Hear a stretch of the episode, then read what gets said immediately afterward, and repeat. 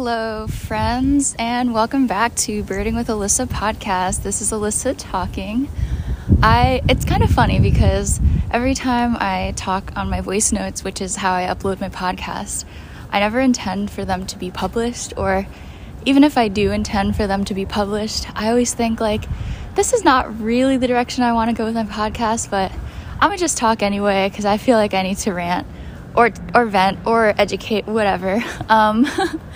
So this is kind of another one of those things where I already recorded and uploaded a podcast earlier today, and I was just talking a little bit about my feelings about social media and how it's been kind of tough putting myself out there on the discussions of ethical bird photography while, there's a lot of contention around the subject. So even if people agree, they still maybe find some ways to critique me. That being said, I have been listening to a person named Jaymi Heimbuch, I think that's what her name is, and I have heard of her before. I follow her on Instagram. She's amazing, but I recently just started listening to her podcast, and she is absolutely amazing. She talks about conservation photography, but like it's so incredible to actually hear her interview guests and just talk about the little facets of conservation photography that I never really knew about, but that I can totally relate to, either just, from my own personal experiences or just because I have experience in bird photography, as I'm sure you guys do. So I think if you are interested at all in conservation, or you have some sort of desire to make your photos mean something other than what they currently are doing right now, if you want your photos to serve a greater purpose, is what I'm trying to say, then I would definitely recommend checking out her podcast. She has like a lot of very inspirational stuff, and every person that she interviews comes to the table with a different perspective. So you have people from like literal Nat Geo on her podcast, and then you have other people who are like artists or self-starters or just beginning the craft, and it really kind of gives you perspective on what it's like to sort of embark on this journey. And I don't know, I've just been getting really inspired by her and by conservation photography in general. It's definitely something that I've been contemplating more and more as I veer away from just posting photos on Instagram. Like, we all spend so much time doing wildlife photography because we love it, but I have had conversations with people, and including photo students who are taking my courses, that they want to do something more with their photography, and I 100% agree. Like I was saying, we spend so much time in this hobby, and it would be incredible if there was a way to turn our images into something that betters the wildlife that we love. So there was one thing in particular that really struck out to me, and it was it was two things. The first one came from one of the Nat Geo photographers, and he specializes in photography for like whale conservation, which is so freaking cool. But he was saying that what he found is that, whale watching is a multi-billion-dollar industry. People spend money going to all different parts of the world to literally just watch whales flop in the ocean, flip their tails, spout some water from their blowholes, do whale stuff, and they just pay so much money to watch them. But then they go home and then they forget about it, and they do what else is going on in their lives. That's the majority of people, right? So what got me thinking is how it relates to bird photography is the fact that so many people, especially now because of social media and because of the pandemic and because all these like different interconnected things going on at this moment, so many people are entering the hobby of birding and bird photography. And it is so incredible to see people loving birds and getting involved in nature and using nature as a type of meditation, which I totally support.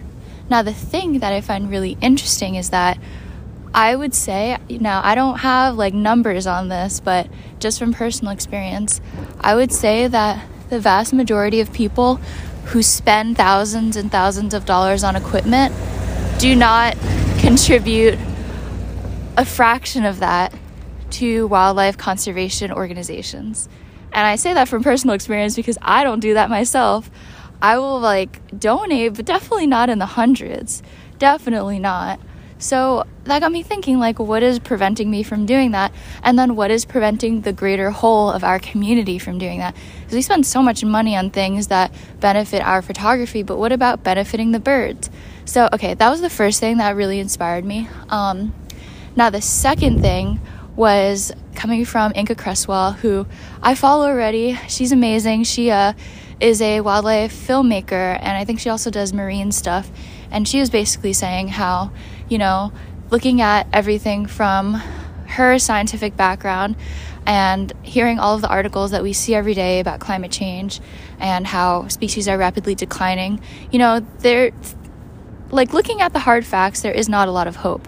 But when you kind of think about it, like from a personal, I guess, personal perspective, if you are someone who is invested in conservation, then there's like this hope, despite all the numbers, despite the research saying how far we will decline. Oh, sorry, someone was looking at me. I feel awkward.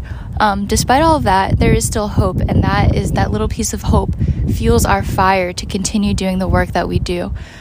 So yeah, those two things from Jaymi's podcast really freaking spoke to me today. I highly recommend you go check out her podcast. Please look it up. But also the other thing is I kind of want to go into conservation photography now. I don't really know exactly what that will look like, but I have a few ideas of what lights my fire already. And definitely a big one is ethical photography, but also just sort of speaking to the photographer community, because I feel like we have so much power. Like we already have so much power in what the freaking camera companies make, because we tell them what we want for our gear and then they just like make it and it becomes a thing. So imagine if wildlife photographers were like, oh, we want a nature preserve with no hunting, then like I'm pretty sure it would happen. You know, there's so many stories out there where people, like birders, will go out, advocate for this piece of land to stop development, and it happens. I don't really know what's going on with the Bell Bowl Prairie right now, but I know that was a big thing. It was going to be like demolished. This like little piece of land was a remnant prairie, was going to be demolished, and airport was going to be built over it. And right now, as of now, I think it's stalled. Like they were going to do it and now they've stopped. Hopefully they will abandon that idea and keep the remnant prairie, because it's amazing. But yeah, just stories like that where people actually have power. And that's the thing, it's like people don't think that they have a voice and they don't think that they have power. So they feel very like, I guess, already defeated before they've even done something. And I want to show people that they can feel empowered to do something, particularly when it comes to the hobby and the passions that they love.